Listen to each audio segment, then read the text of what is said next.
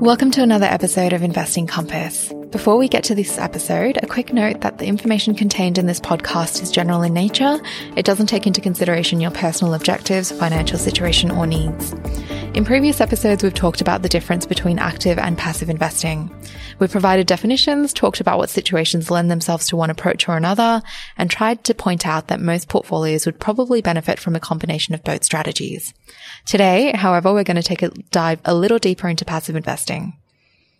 Wow, Shani, that was an all business start to this thing.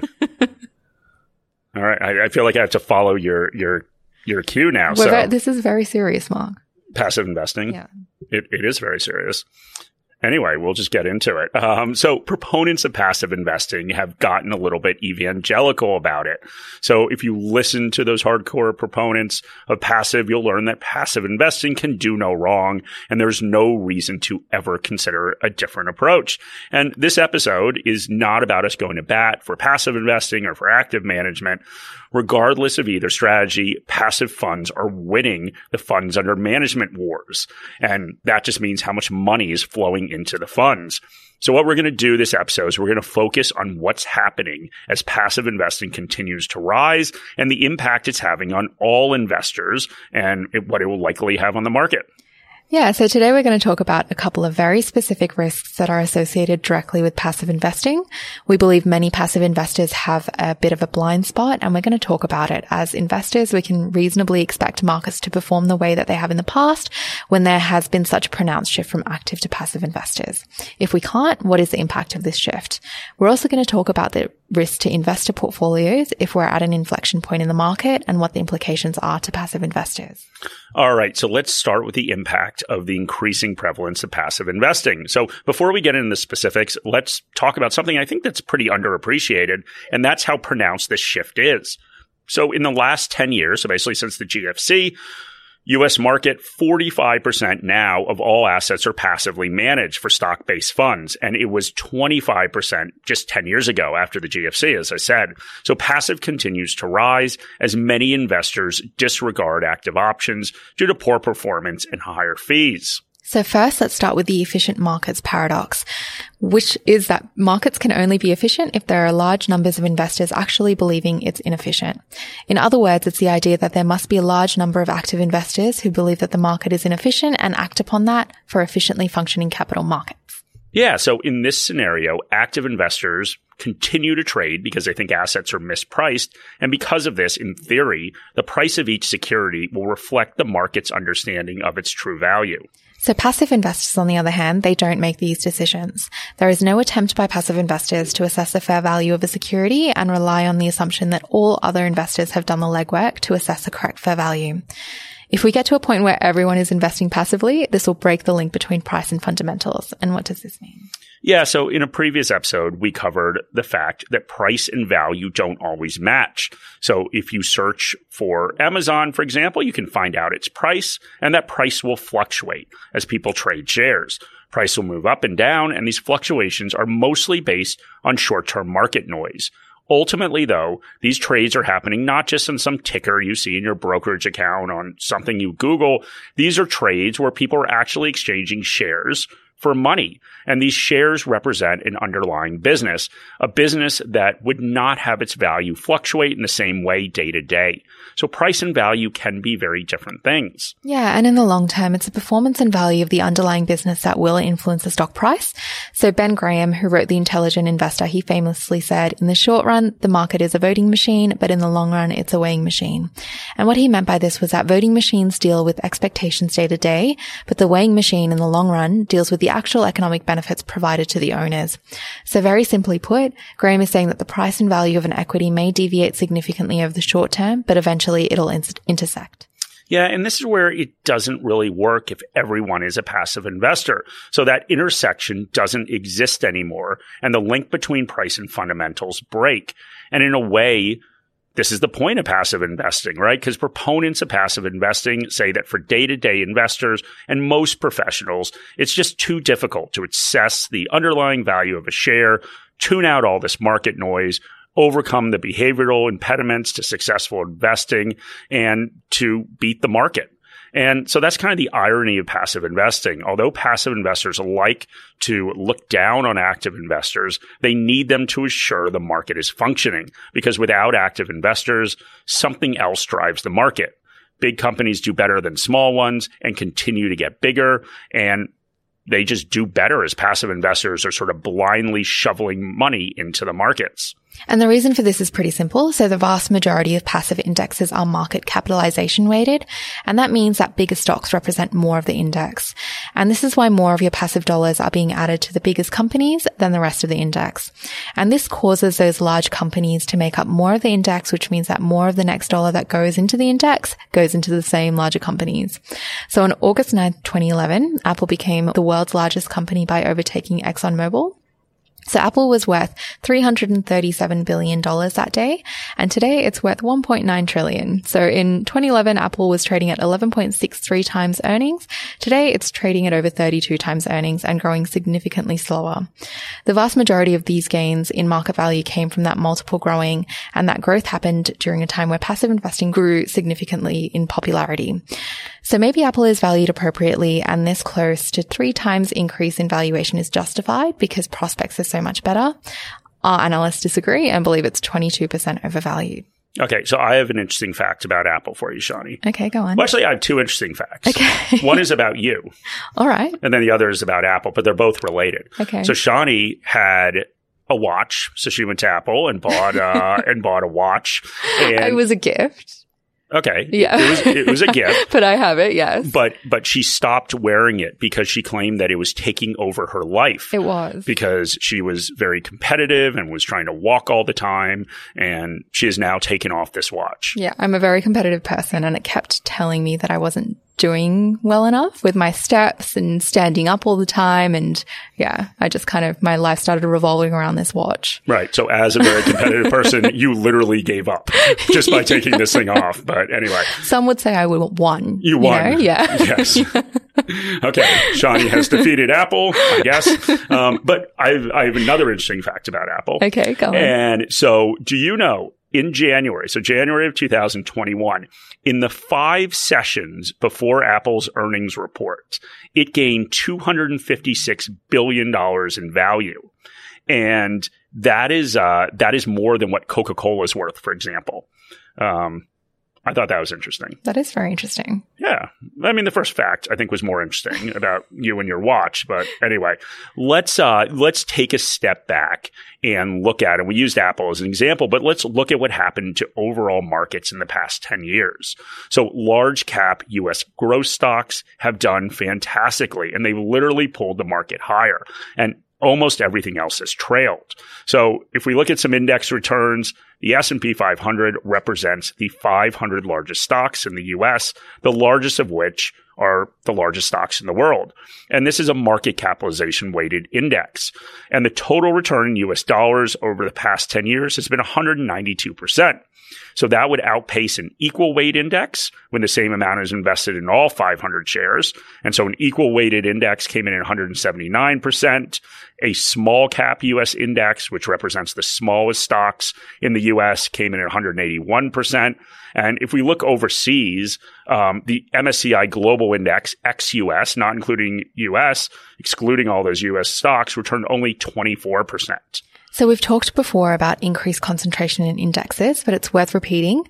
If we take a look at the S&P 500 index, five companies make up 22.14% of the 500 company index.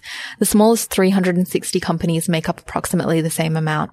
Even if we just look at Apple, Apple makes up 6.7% of this index. Second to this is Microsoft at 5.4%, Amazon at 4.3%, Google at 3.7% and Facebook at 1.9%. Individually, each of these companies are bigger than four of the 11 sectors in the index, utilities, materials, real estate, and energy. Closer to home with the ASX 200, the top 10 holdings make up 45% of the index. As of about the 22nd of March, and you'll see that the big four banks make up 29% of the index. So we're seeing a similar trend where the top stocks have outsized impact on the returns that you receive. I feel like every time we go through something that involves a lot of percentages, you're the one that does it. Yeah, I think that's on purpose. Like, like this is a plan by me. Yeah. Yeah, because it's very difficult to say to go through all those numbers. Okay. Well, you're a competitive person though. So. Yeah, exactly. Okay. So, um, we've talked about concentration within large stocks and certain industries, but we also have concentration in a very specific style of investing, and that's growth investing. So when we're speaking about growth versus value, we're speaking about methods of investing. And this could be an entirely separate episode, but we'll put it in its simplest form. Stocks are divided into growth and value by ranking stocks by certain valuation measures. So price to earnings is one of them, price to book, price to cash flow, etc. So less expensive stocks that are typically slower growing, they fall in the value category more expensive stocks that are typically faster growing, they fall in the growth category.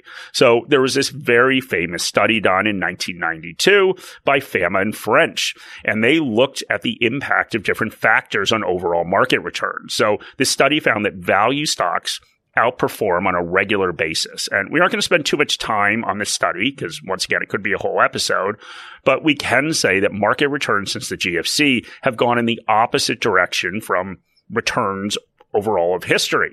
And the ones, of course, that were studied by Fama and French. So over the past 10 years, growth stocks have outperformed value by almost 6% per year. And so naturally, in a market capitalization weighted index, growth stocks have grown in size and influence on overall market returns. So passive investors are probably listening to all of this and thinking, so what? Investing passively has worked well, so what's the point of changing an approach? And we agree with that. Investing passively has worked well, and the last thing that either of us is trying to say is that passive investing is a bad thing. In fact, for many investors, we think it's the best approach. But we want you to be educated about what's in your portfolio, and we believe that being educated about what's in your portfolio will allow you to more rationally interpret what happens with your portfolio. The hope is that when the market goes south, like it inevitably will at some point, you'll be better placed to resist panicking and selling. Yeah, because I think the word, like Shani, the issue is right. The word passive implies that you are not taking any sort of position, but that actually isn't the case. So given the current makeup of all these indexes, by investing passively, you're taking an outsized position in the largest stocks that have grown to represent a historically outsized portion of these indexes. And you're also taking an outsized position globally in technology and communications sector, which include many of these giant companies that Shani was talking about with her percentages. And then finally, you're taking an outsized position in growth stocks, thanks to an almost unprecedented run of outperformance over value. Now, this isn't necessarily a good or bad thing, but it's also naive to not consider the fact that as a global passive investor, you're taking an outsized position in large cap growth companies. As an Aussie passive investor, you're taking an outsized position in large cap banking and resource companies. Yeah. So if you are an active investor, you also need to consider the way your portfolio is positioned.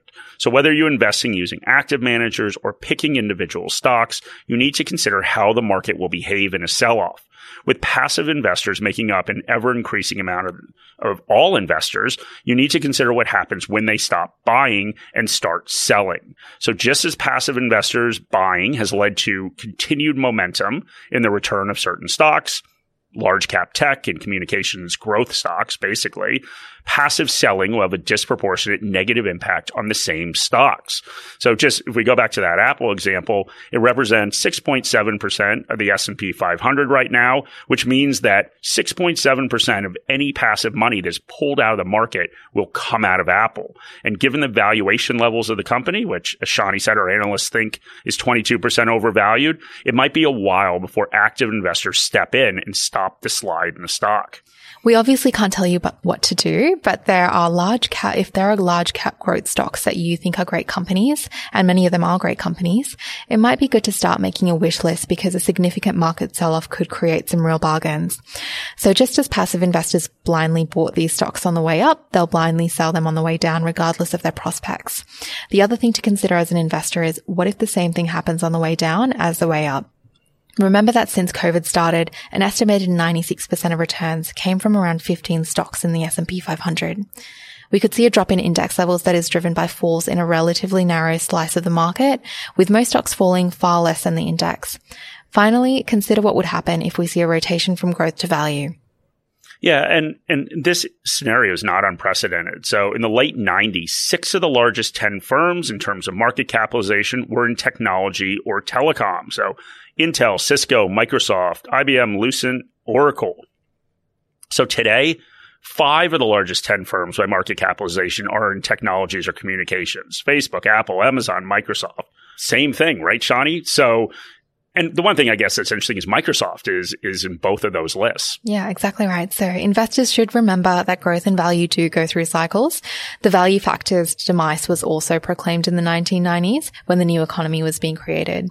Noted value investors gave up waiting and retired. Then after the bubble burst, value trounced growth for years. So in 2000, the Morningstar US Value Index gained 10%, while the Morningstar US Growth Index lost 28 0.5%.